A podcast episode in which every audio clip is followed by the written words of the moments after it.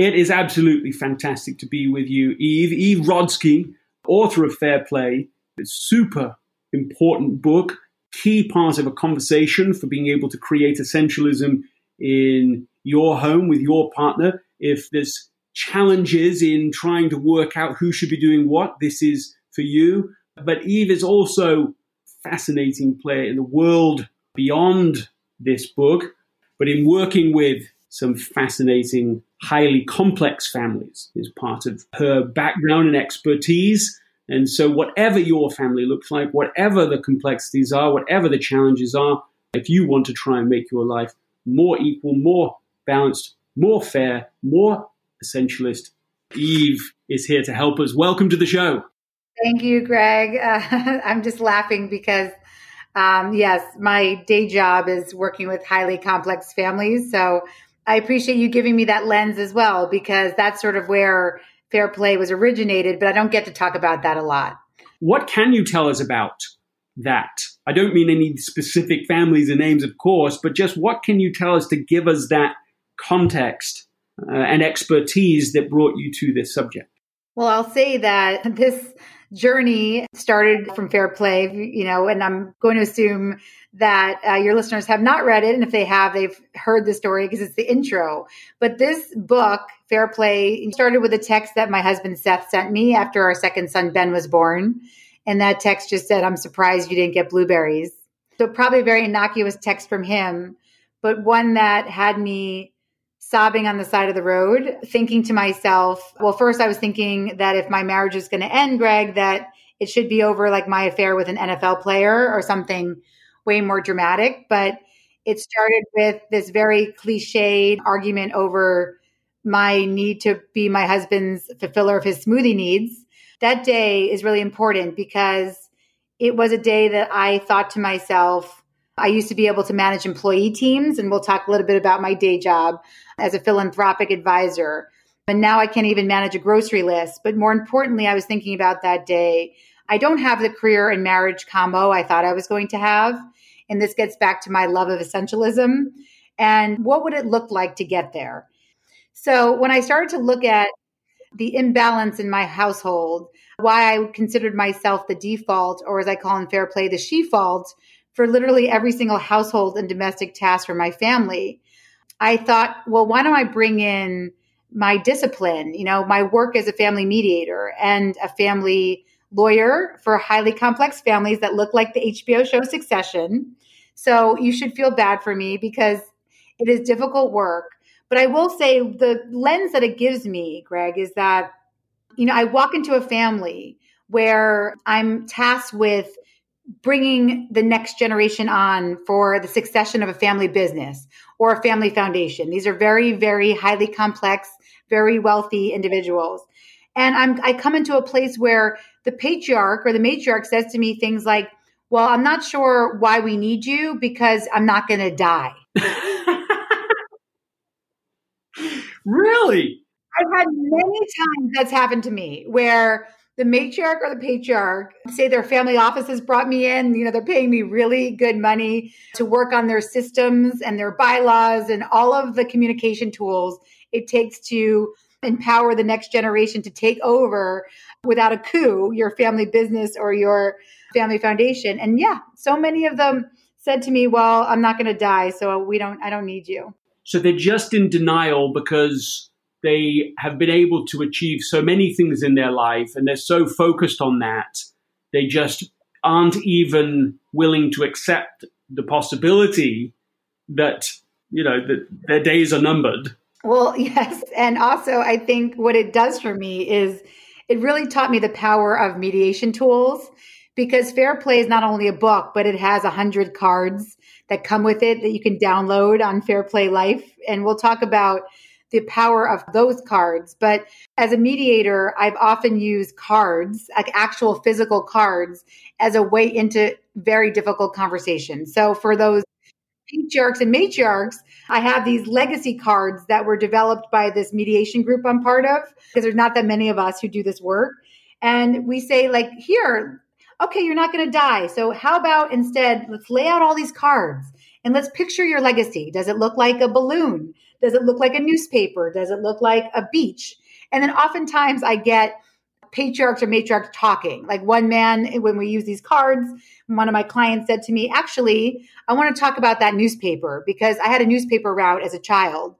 And that's how I ended up in media. And that's how I ended up buying media companies because I was obsessed with my newspaper route and it's how I earned my first dollar. So that's how you start getting people to communicate. Sometimes it takes something as simple as analog cards as a mediation tool. So, what you're saying is that these cards allow a conversation to take place. They're cheaper than a couples therapist in, in, fair play, but for me, what they allow almost like a third party in the room where you can break the ice in a way that's less triggering. I find that having tools to have difficult values conversations, to have difficult conversations about your legacy can be really helpful because it's much easier to say my legacy looks like a newspaper than it is to say I'm going to die and who's going to take over my business that I worked so hard to create.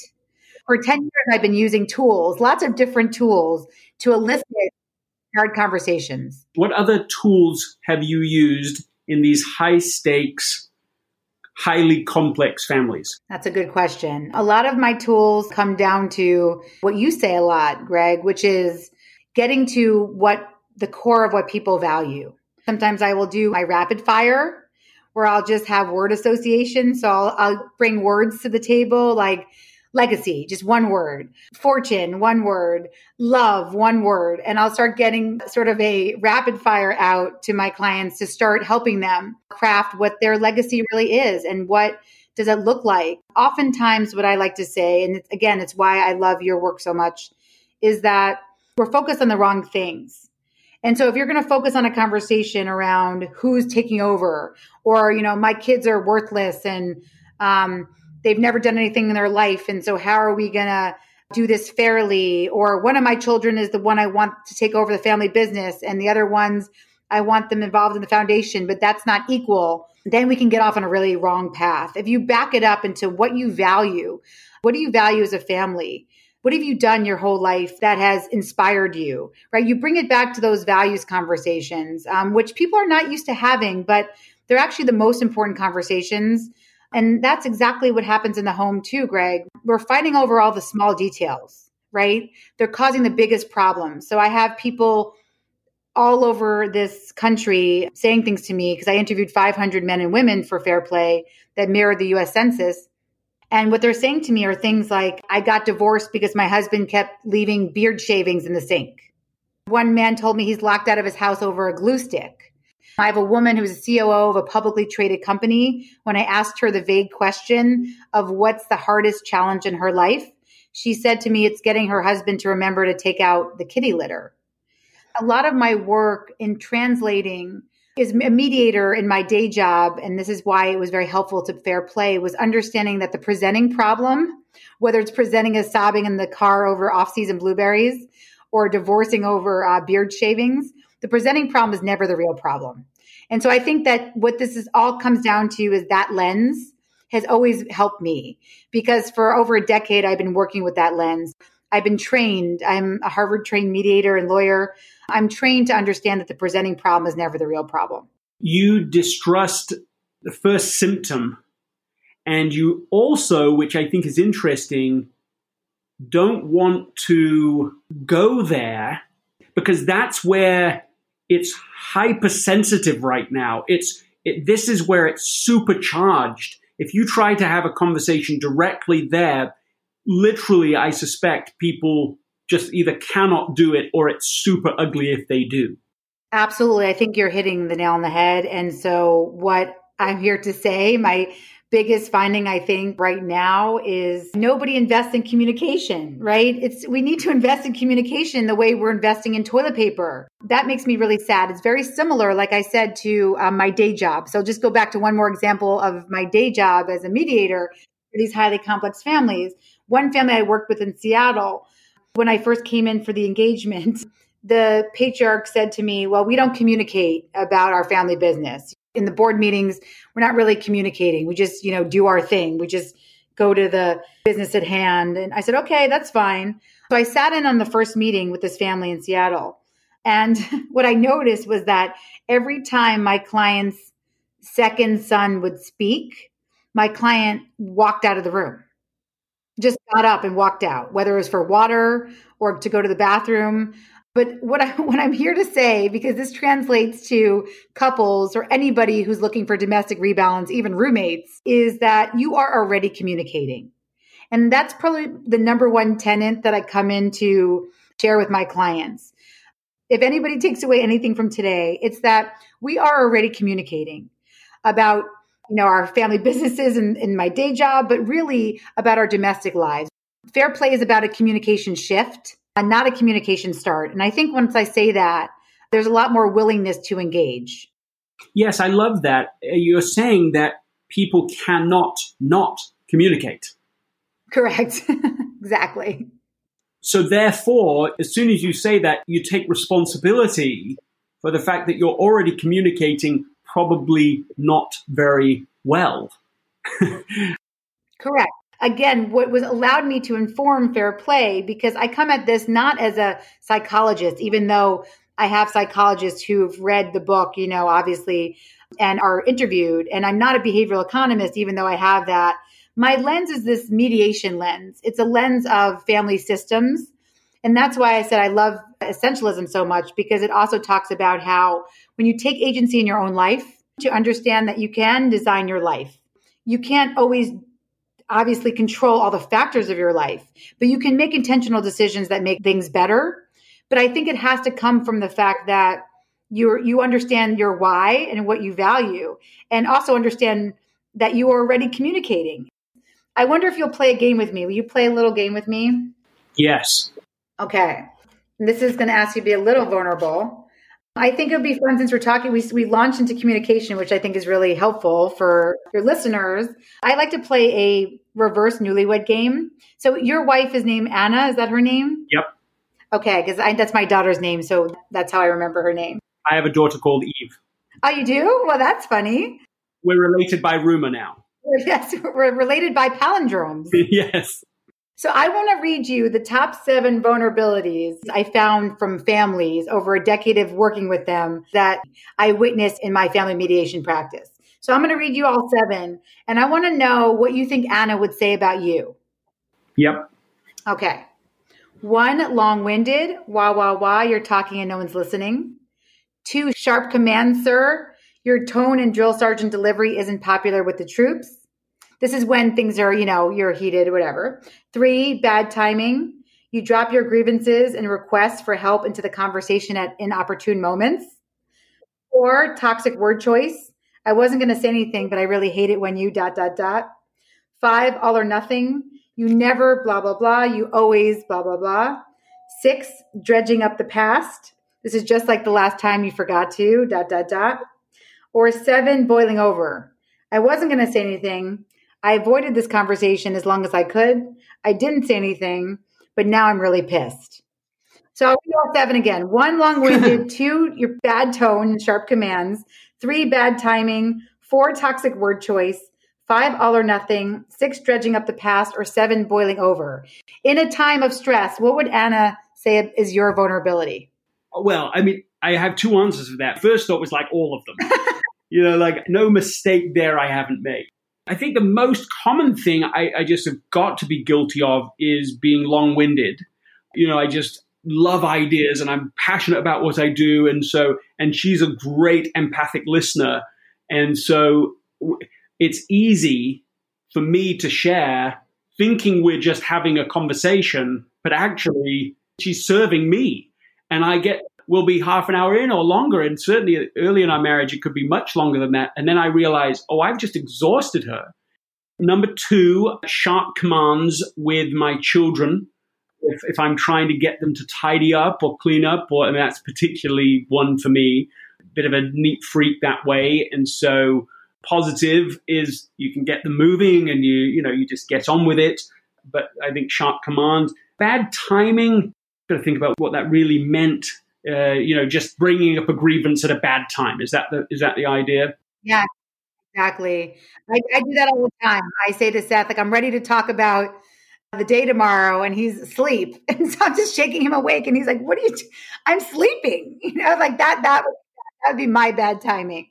Yeah. I, I mean, I would say for, for the other ones, just looking, trying to look at the list in front of me, I would say the rest of them happen if there's an argument going on. So mm-hmm. if we get into something then the typical way of communicating the respectfulness that I think is far more the norm than than otherwise. They, I'm amazed at how quickly those things can slip out, and these other ways of communicating move in. Yeah. And I think the reason is because when you're so close to each other and you know each other so well, and you are so vulnerable to each other. So as soon as you start giving to the other person a sort of negative version of yourself because you feel a bit defensive, well, then they're going to be more defensive. And then, of course, anything they say will then hurt you and vice versa. And so the whole thing can escalate really quickly. And so I think that's where bad timing, toxic word choice, all or nothing thinking, drudging up the past, boiling over, all of that can be present there. Absolutely. And I think you're hitting such an important point. First of all, as um, a man, just you being vulnerable enough to admit to vulnerabilities is, I think, really important. And I think hopefully your listeners will, you know, get the courage to do that from you. But I think what's so important about what you're saying is that, especially during this time when, you know, space time continuum is collapsing on us. And this again gets back to my mediation practice. One of the things that I really try to instill in my clients is this idea that when emotion is high, cognition is low. Right. And when emotion is high, cognition is low. And obviously, you don't just have to take that from me. I spent about 20 pages in Fair Play explaining that from all the disciplines, right? Neuroscience, psychology, behavioral economics, law, which is my discipline, obviously. But I think it's really interesting now because my emotion is high and cognition is low a lot because my children are around. And I notice that it's almost, it's very rare that when my children are, are around, my emotion is not high. Mm-hmm. And so I think I would say to your listeners, right, and to all of us who have those vulnerabilities, is that if we could recognize that one, we're already communicating. Step two is understanding your vulnerability. And if your vulnerability is any of the ones you just talked about, other than long windedness, it's really probably, like you said, coming from a time when you're already speaking to each other when that emotion is high and that cognition is low. so, what a core tenet of fair play is about is this idea of waiting for it. It is the hardest thing in the practice for my thousands of beta testers. They say it's the hardest thing, but the most valuable thing is the idea of writing down what you need to say and waiting for it to invest in your communication when emotion is low and cognition is high. And that requires a practice, Greg. It requires coming to the table. Seth and I come to the table 10 minutes a night. We set a timer because Seth can also be long winded. so we set a timer and we do 10 minutes and then we get through whatever we get through to the timer, you know, beeps. We bring alcohol or ice cream. Um, short term reward substitution is what we call it. And that's it. But to me, it's those three steps, those very easy steps that you can that you know anybody listening to this can start with which is investing in a practice of communication by starting to understand what your vulnerability is h- holding that feedback and then waiting to come back to the table when emotion is low and cognition is high. So in that 10 minutes i love that this little what a friend of mine calls a microburst 10 minutes. 10 minutes that's it. What's the order talk me through what to do in that microburst Absolutely. I think it's better to do it through a story. So this couple reported back to me because again, I have a lot of fair play testers, a lot of people using the system like essentialism, right? People take different pieces of it, but um, I have a whole set of beta testers who really did report back to me with almost sociologic uh, feedback, very rigorous feedback. And one of those people said to me recently, they're like, "We want to tell you a story." I said, "Okay, tell me the story."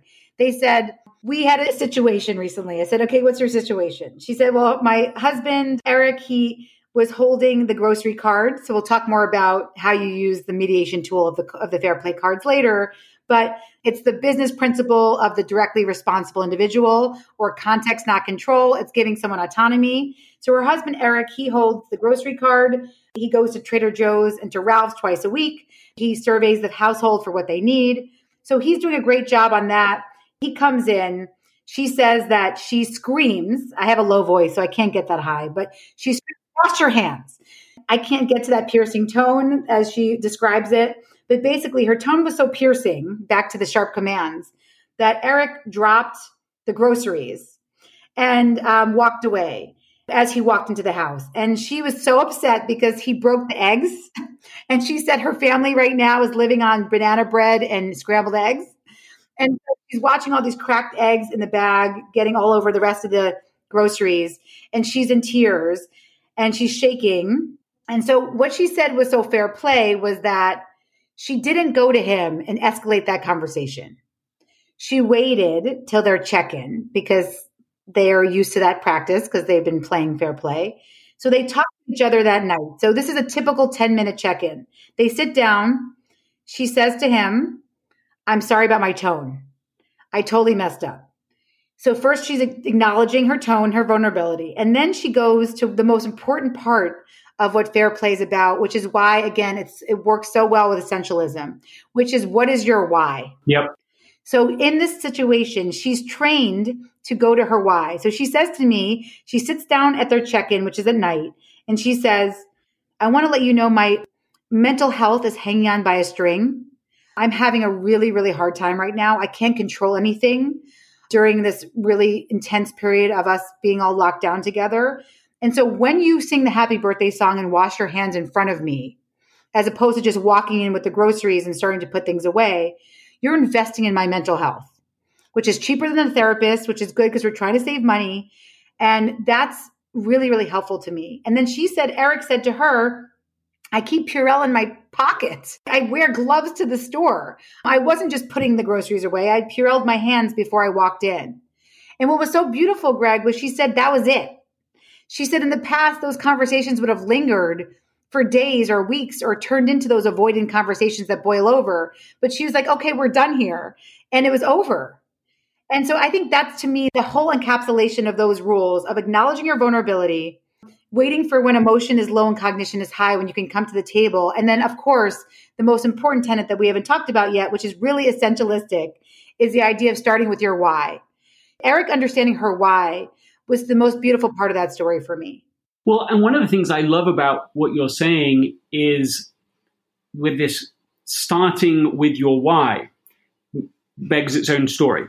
Uh, when I've taught people how to just really start on their essentialist journey.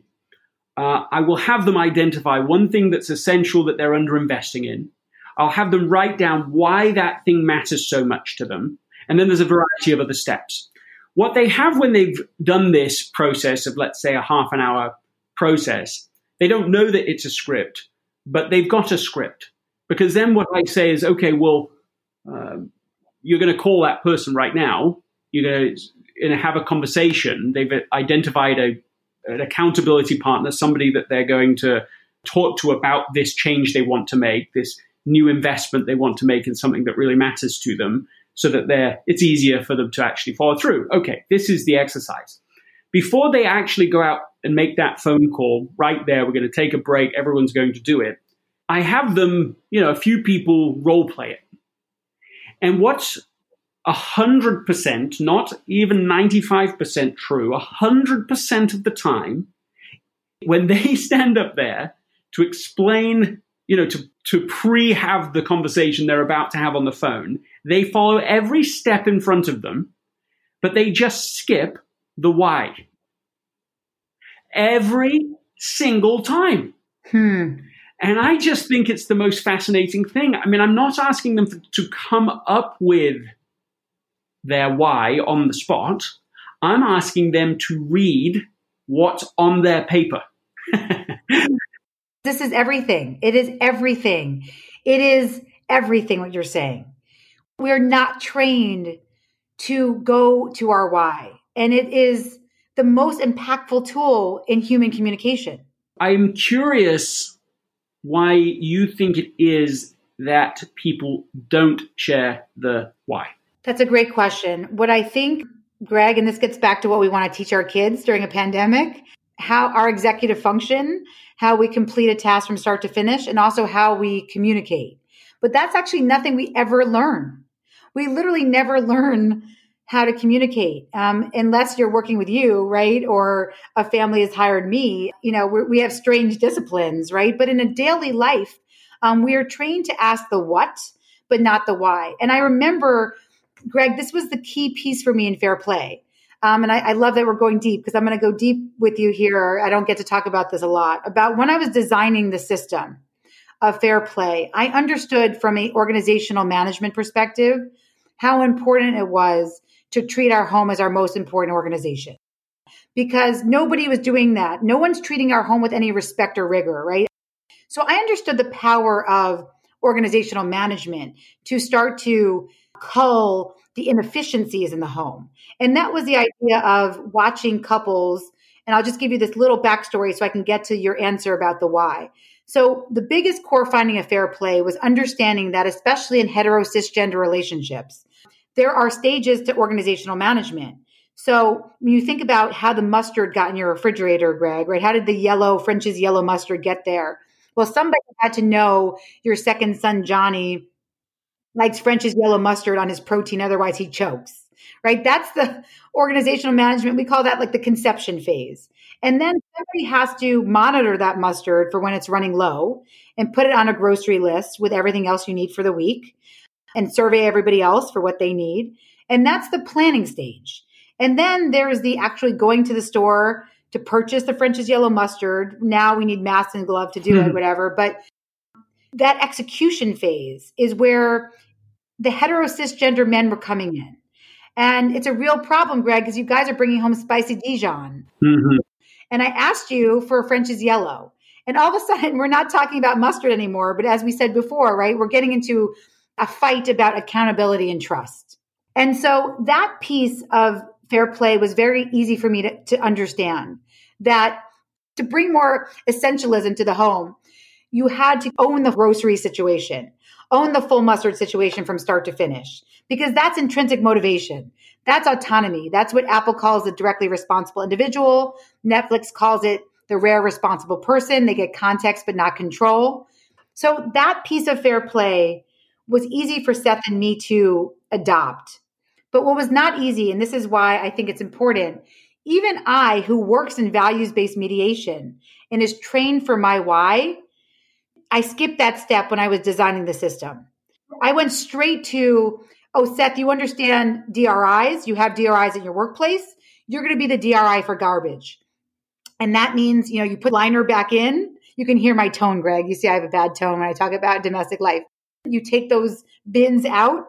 I don't want to have to remind you. He understood that. But what was happening to me, I was his garbage shadow. So when we were designing the system, I, I became his garbage shadow where I was stalking him over garbage. I was walking behind him, Greg, in, in the kitchen, and he would turn around and I'd be there. I was opening doors underneath the sink so he would fall over them so that he would see where the garbage liners were. And so this gets back to your core question about if I work in values and I understand the why and I had skipped that step, then everyone's going to skip that step. So once I introduce that step into fair play, that you can't go to just who does what. You have to build your deck together um, and talk about your why. So I'll tell you the difference. So one was you own garbage. That didn't work. What worked was me sitting down with Seth, you know, early on as I was designing this fair play system and then before I beta tested it, I sat down with Seth and said to him, you know, I've never told you why I care about garbage, why I'm your garbage shadow, why I'm stalking you over garbage. And here's my why. My why is that even though we've been together a decade, you don't know that I didn't have a garbage can growing up. You don't know that you knew I grew up in a single mom household. You knew it was hectic for me, but you don't know what it feels like to be a seven year old child whose mother is working late and you're putting your brother to bed and he wants water and you try to go into your kitchen and to turn on the lights and you have cockroaches and water bugs scattering everywhere. I am seven years old again, Seth, when I see garbage overflowing from their garbage pail. It makes me feel like I'm a latchkey kid in the Lower East Side of Manhattan. And that's why I'm so triggered by garbage. And then Greg, he was able to say to me, I grew up in a household that had a housekeeper. I slept on Domino's pizza boxes in my fraternity. So what happens when you're so divergent over something that has to get done every day? Well, 30% of people divorce over these things. But if you could just get to your why, then you can come up with, as I talk about in Fair Play, a minimum standard of care. So once Seth understood I cared about garbage, he said, I will take it out once a day. That's fair. Don't stalk me over it. And Greg, it was a miracle. It was like Moses parting the Red Sea. It was the first time in my life where I didn't have to remind Seth to do this. Garbage just started going out. And to me, that's the beauty of fair play. It's customizing your defaults by starting with your why. I love both parts of this because it's a, a duality that let's talk first about the, the values piece again. I just came across an amazing story about one of the most successful rehab centers and restaurant organization. It's called Delancey Street. It's based in San Francisco, California. Mimi Silbert is the founder, the genius behind all of this. This is Mimi plus 1,500 residents, each with an average of more than 15 felony convictions. Drug addicts, criminals, all of this. Uh, transformed at a 90% success rate into productive citizens. like, first of all, that's unbelievable, right? It's a near perfect record in a field that typically has, you know, sort of four or 5% common standard of success. Okay, so there's all sorts of things she does, but listen to this quote from her. She says, and this is, we're, we're talking like drug dealers, you know, thieves, gang leaders, prostitutes, all of this. And she is trying to link it all back to values. Listen, she says, quote, we talk about values all the time. Even when we're teaching a new resident how to set the table while he's withdrawing from crack cocaine, we don't just talk about knives and forks, we talk about pride. We talk about showing respect for those who will sit at this place at the table. You're not just setting a table, you're working as part of a team. You're carrying your fair share of the work. You're not letting people down. You're becoming trustworthy. It's values, values, values all the time. I love that. It makes me tear up because I think it's everything. And that's it. It's such an easy way to start seeing your life in a totally different way. And I think, again, this is why I love your book so much. But, you know, it sounds so easy, but it's really hard and it requires intentional thought and like you said, Greg, it's ironic that when you give people the chance to give that intentional thought about what they care about, they still skip over it when they're communicating outward. So I want to like push on this idea of it being hard for a second. And the reason for that is because I'm handling a bit of an experiment right now about every time I say that something is hard because I'm not doing it, or it's hard because people don't do it, I just stop myself and I say, well, is it hard or is it something else that maybe it's easy, but we just don't do it and we assume we don't do it because it's hard? I don't know the answer to this with this issue right now. No, that is it. It is very easy. When people use fair play, and what I mean by use it is I like I said, I designed this card game. It's a gamification that is very easy to use. Um, and so I think what you're saying is right. I will challenge back to you and say, when I say it's hard, I mean that people report back to me that they very rarely, uh, I'll give you an example. I'd like to ask in one of my questions to the 500 men and women that I used for my original data set, Greg, was tell me about the vows you recited on your wedding day and how do you live them on a daily basis? Everybody, besides people who maybe were married two weeks before, had literally no idea what I was talking about. Mm. And so what I said to them is that, you know, you spend so much time talking about your vows, uh, you know, in sickness and in health. Mm. Um, I'll be there for you to watch the last episode of The Bachelor. But what if I'm just asking you to take a new vow? And it's really the easiest vow you'll ever be able to take. And that is to sit down for literally 30 minutes and just start connecting over the things that have to get done every day by starting with your why. It means you're going to have a conversation about garbage, about why you care about it or why you don't. But when you can get to those agreements, that minimum standard of care for your family, and that's what the 100 fair play cards help you do. Not only do you agree on your minimum standard and who does what, you can customize your defaults. But the beauty is you can throw things out. And this is where I think fair play and essentialism merge because it's about understanding that it's really why you do what you do. Um, so I'll give you an example, a story of one couple who said to me, we have no idea why we send holiday cards. We literally have no idea why we send holiday cards. Because of fair play, and we looked at what we value together, there were two things we decided to take out of our deck, and that was thank you notes and holiday cards. So now what we do for birthday gifts for our kids, we take a picture of our kid playing with the toy and we text it out and say thank you and we decide but we're not going to handwrite and stamp a note because it's just it's hard we're fighting over who's going to do it and then they said that they got rid of holiday cards because they have no idea why they send them most people just look at it once and then throw it in the trash some people do care about that but it was the idea that they were able to decide and take stop in their tracks and it did not take long it just took a 30 minute conversation that they were going to take two things off their plate that actually weren't valuable to them. Sure. And so I will say exactly what you say.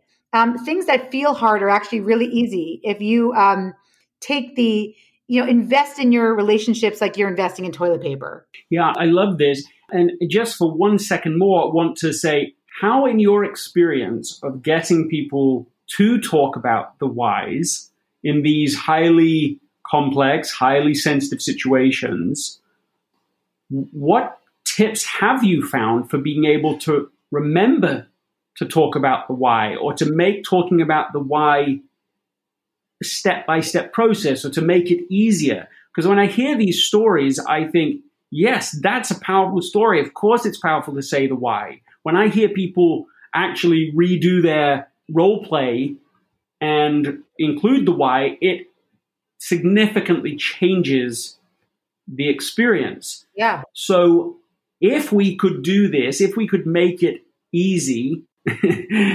how would you break it down so that I can get this right in a really easy way in my life? It's the simplest thing. It's just a practice. That's it. One step. It's thinking about communication as a practice because so many people, and this is the boiling over right? We are very avoidant, especially about things in the home. So then all of a sudden, when we're going to have a conversation, we're actually really scared of that conversation. And this doesn't just come from me, Greg. This comes, you know, Techstars and all these entrepreneurs. I look at all of, you know, sort of the communication tools that they're using and the materials that they have for their entrepreneurs. Because um, my friends are part of those programs, they send them to me. And obviously, I'm in continuing legal education all the time about effective communication tools.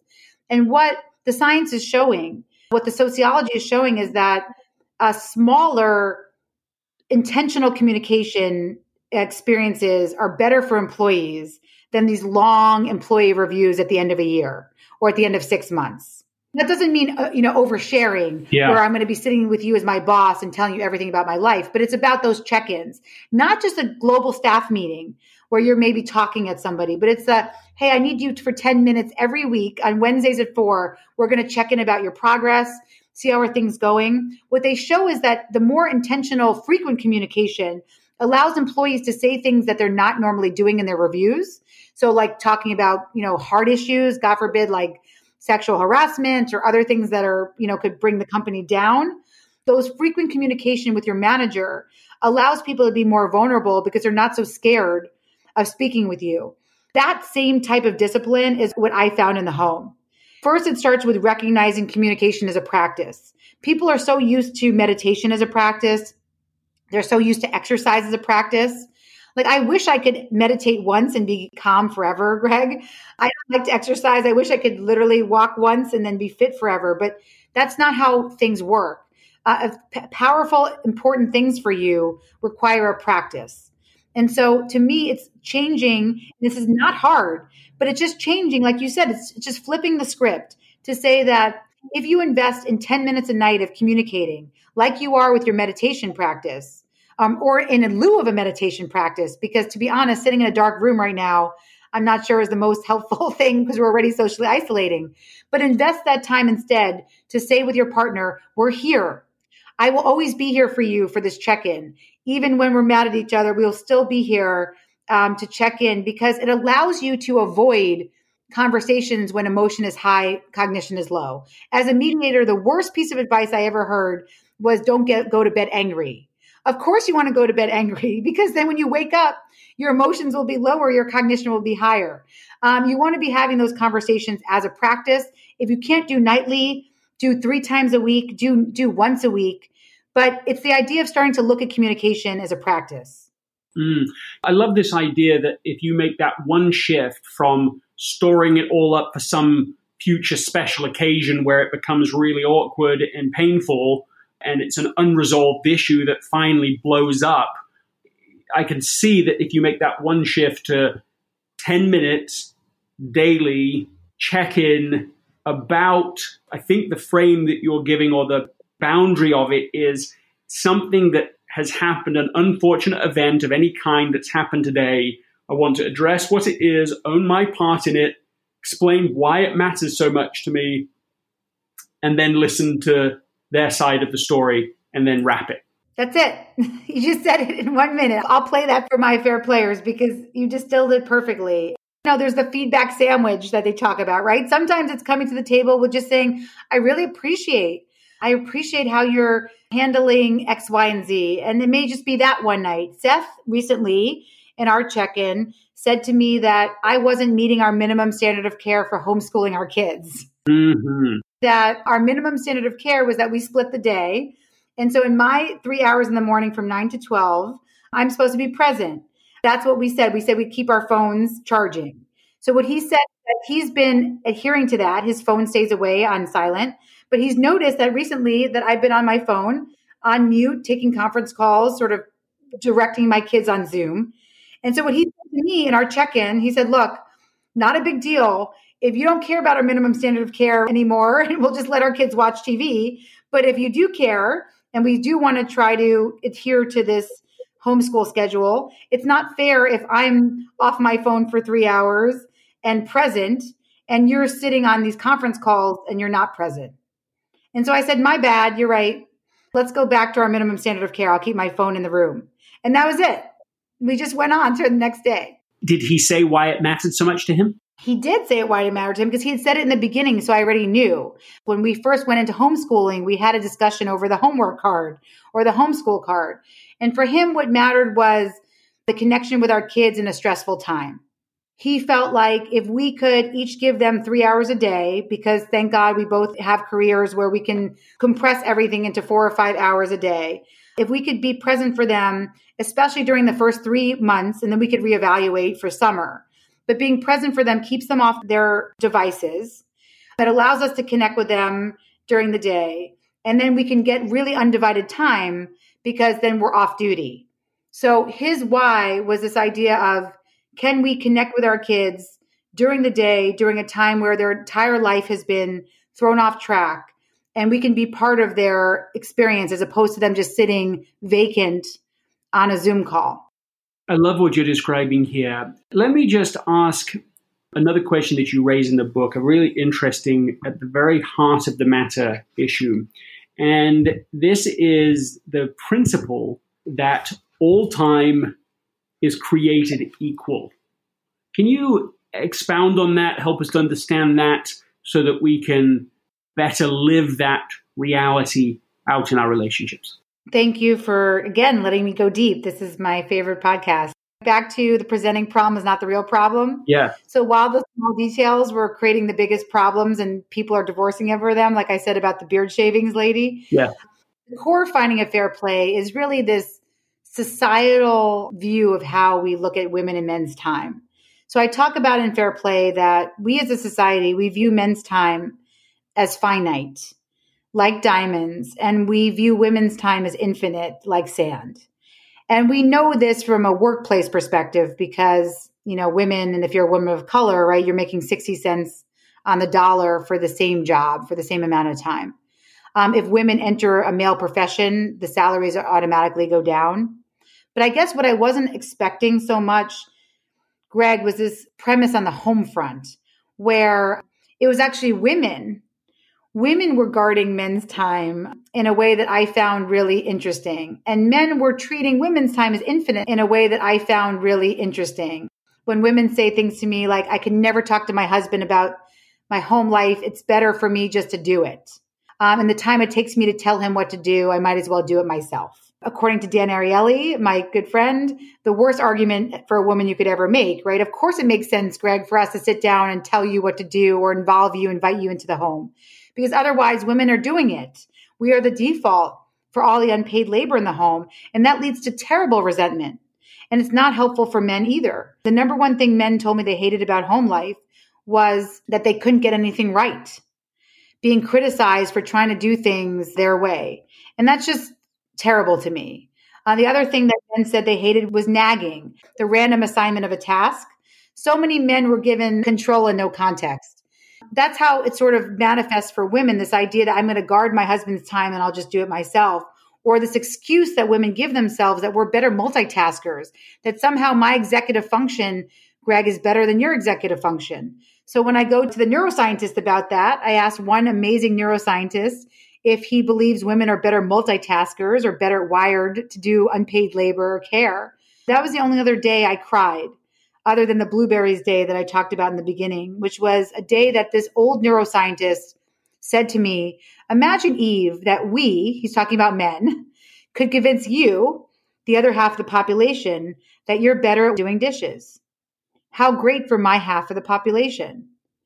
And I cried that day, Greg, because I had been sold this bill of goods that to have it all means to do it all. And it really wasn't fair for my relationship because it was cracking under that stress. And so I think when we can view time is understanding that women and men should get the same amount of time choice over how we use our day, which means that, as I would say to Seth, I shouldn't have to spend the last 12 minutes of my day in service of our household, where you get four hours to decompress after our kids go to bed, to watch Sports Center, finish a PowerPoint deck, and work out. That's unfair. Both of our time is diamonds, and we should make sure we both treat each other that way. Things started to change in our relationship. What you're saying is that underneath the surface irritants in many relationships is really an actually different way of seeing time.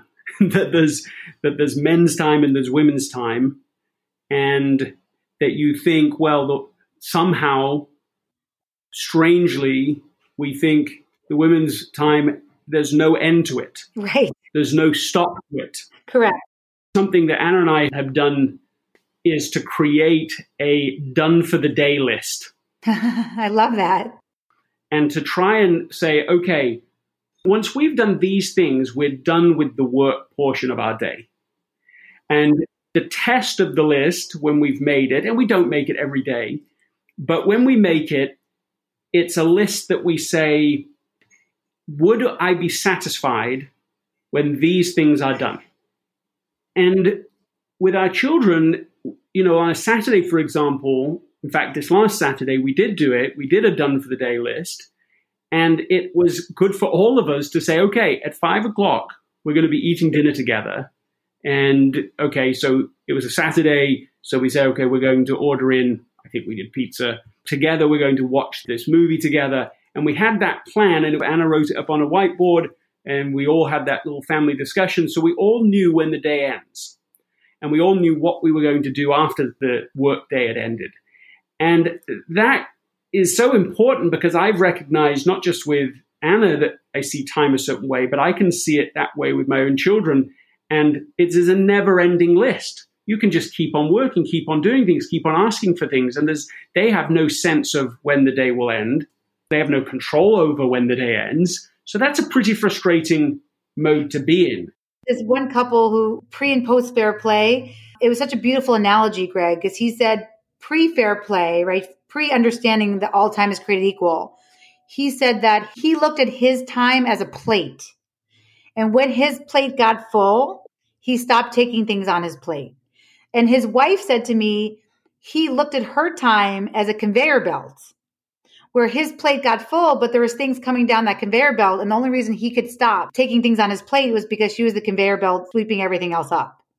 So you can't have a conveyor belt and a plate. You have to have two plates. Sometimes I think people can struggle with this, and it, I think it can be men and women, but you know, you framed it as, as gender difference. The I think women can sometimes struggle themselves to say, well, I can have a stopping point. I can go, all right, no more, you know, work out their work. I'm going to stop now and I'm going to have time to relax and to recuperate and using the essentialist language to protect the asset.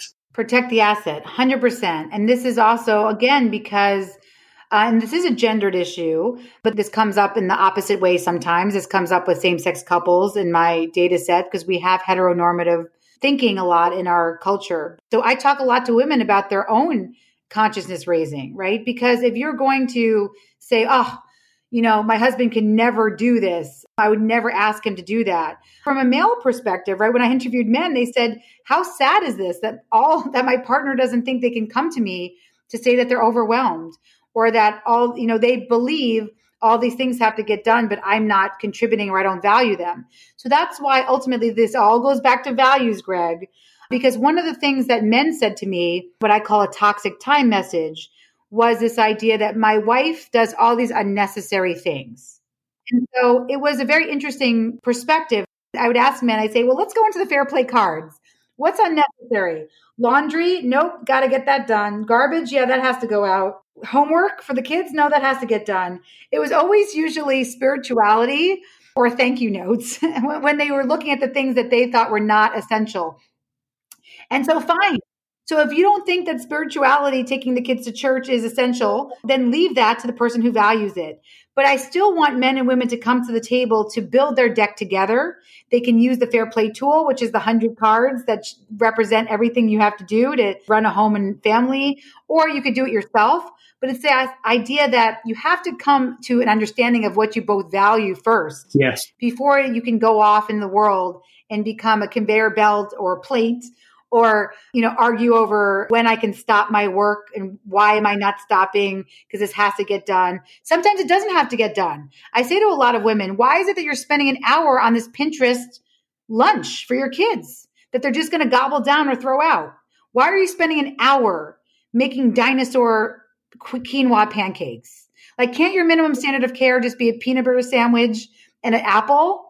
And so sometimes it takes understanding why do we do what we do and this idea of sort of minimum standard of care, I don't think the argument is that you don't care, but that you say, look, let's not just add on layers and layers of expectation and complexity that might not even be valued. Correct.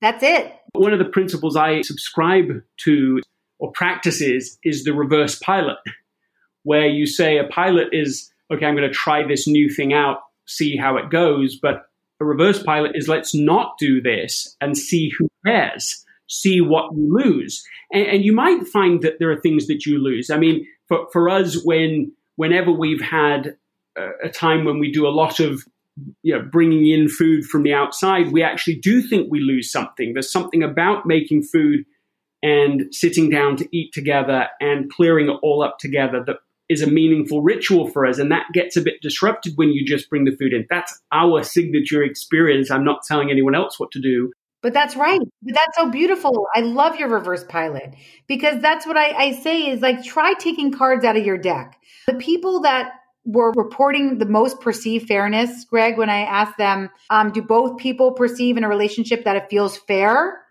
Correlated to people who are playing with less fair play cards. Hmm.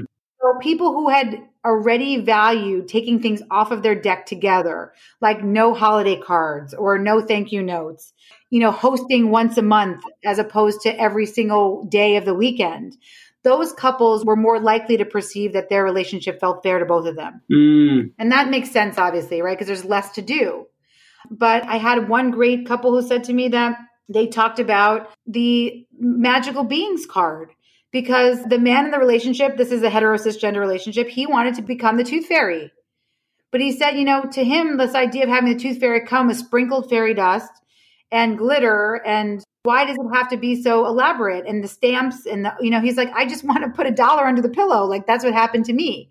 And what is the minimum standard of care if I took over being the tooth fairy? I love that type of conversation because when a man came to me and said we had a minimum standard of care conversation over the magical beings card, I said to him, I bet you no one's ever used that sentence in the English language before.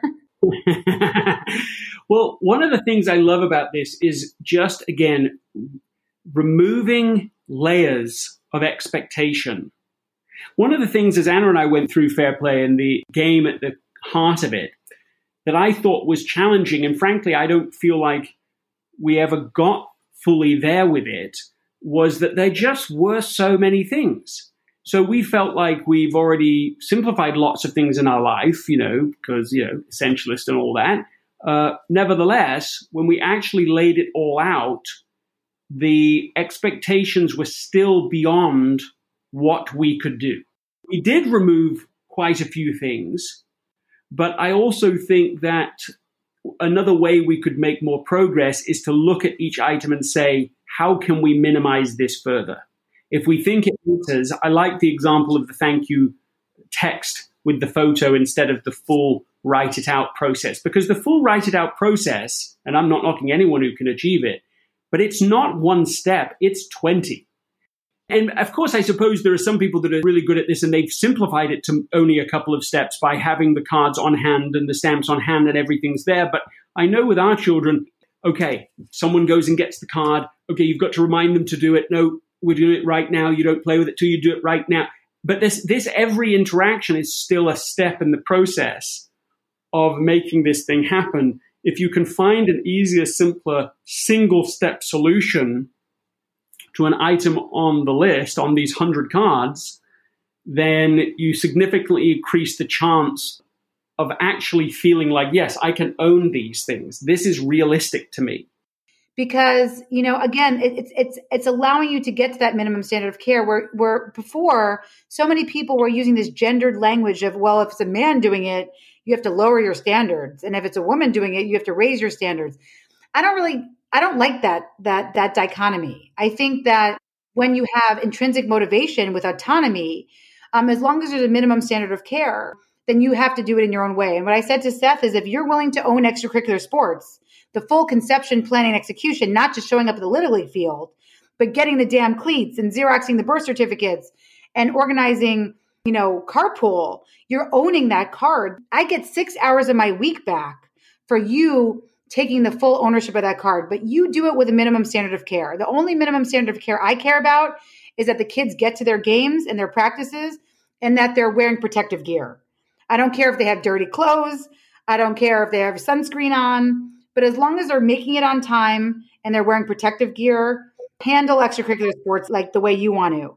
And for Seth having that autonomy, um, it felt really good for him. And then he got our kids into leagues I never would have known about. Um, and he really enjoys being part of that extracurricular process for them. So it's not like it's just bad for men. Um, inviting him into the home that way to show him the full process of what it took just gave him more ownership. Well, and that's something I remember having a conversation with with Anna about this one time. You know, it was about taking the rubbish out, right? And this is age old thing, and that was on my list to do that. They would come to pick up the trash once a week, and it was always early in the morning. And it was not unusual that I would forget. And it was also not unusual that Anna would remind me maybe the day before and then remind me the morning, you know, the morning of, and I'd be running out doing it. And I finally realized that I needed to own it completely. And that was literally the conversation we had. So it's full circle to what you're saying. And I just said, Anna, I need you to literally never, ever ask me about this again, ever. I said, I have got to own it if it doesn't go out, I've got to own that problem. I've got to then go find a way of taking it to the dump and dealing with like I want to own this. And as long as you remind me, I'll know I don't really own it. You own it, and I'm just the person that actually physically moves it. I just like teared up a little because I feel very emotional because if that understanding happens to every single man in America, Greg, then my work will be done. That's it That realization is it. That is that is the core tenet of fair play because what you said that's so beautiful is the carrying through of your mistake. And I just want to tell you one quick story about that, and then we can, you know, I know I've been talking um, your ear off, but the this one story of this man. This is another tooth fairy story, ironically, of another another couple where the husband took magical beings, the tooth fairy card, and he forgets. So this is pre and post fair play. So pre fair play uh, he says he would have blamed his wife for not reminding him to put the money under the pillow. He said post fair play, just like you said, Greg, he realized that he said he would own Tooth Fairy. He forgot to put the money under the pillow. He totally forgot. So instead of his wife blowing up at him and saying, You're, you're terrible, I'll never let you do anything, um, she understood the tenets of fair play, which is that you have to carry through your mistake. So what he tells me he does is he emails toothfairy at gmail.com to say, come last night. Someone who responds, by the way, how weird is that? She responds and says, sorry that I didn't make it there last night. I'm backlogged. He shows his child the email and says the, the tooth fairy was backlogged. She couldn't come because she had too many teeth last night. And so she said that if she comes a night late, you get double the money. But why that story makes me cry so much is because, and I still tear up at it, is you know, that it wasn't the biggest deal in the world, right? Essentialism, right? It's not the worst thing in the world if the tooth fairy doesn't come, but it was allowing her husband to have the space to carry through his mistake. And the way he resolved it was such a beautiful, touching way that never would have happened if she stepped in to remind him. I love that story, and that's a perfect note to end on. I have a practice that I just picked up recently because I heard somebody else was doing it effectively, which is that literally no matter what happens, whatever meeting they're in, whatever's going on at five o'clock, it's over. I added to it this, which is that I walk out of my office, which I'm about to do right now, and announce the time to the whole family that I walk out. It's my accountability tactic. And uh, and so if I'm late, I have to announce that late. If I'm minutes late, if I'm one minute late, whatever, that's what I do. And so it's helping to keep me honest and helping me to be fair in my play, which is such a beautiful concept, such an important book. And Eve Rodsky, you brought it to the world. Thank you so much for being with us. Thank you, Greg. It's so great talking to you today. Thank you sincerely for listening. If you like this conversation, please subscribe on your favorite podcast app and leave a review and a comment to help other people find us. If you want to join our community, follow us on social media at Gregory McKeown and at Essentialism Podcast. Again, I really am genuinely grateful to you for listening. Uh, remember, if you don't prioritize your life, someone else will.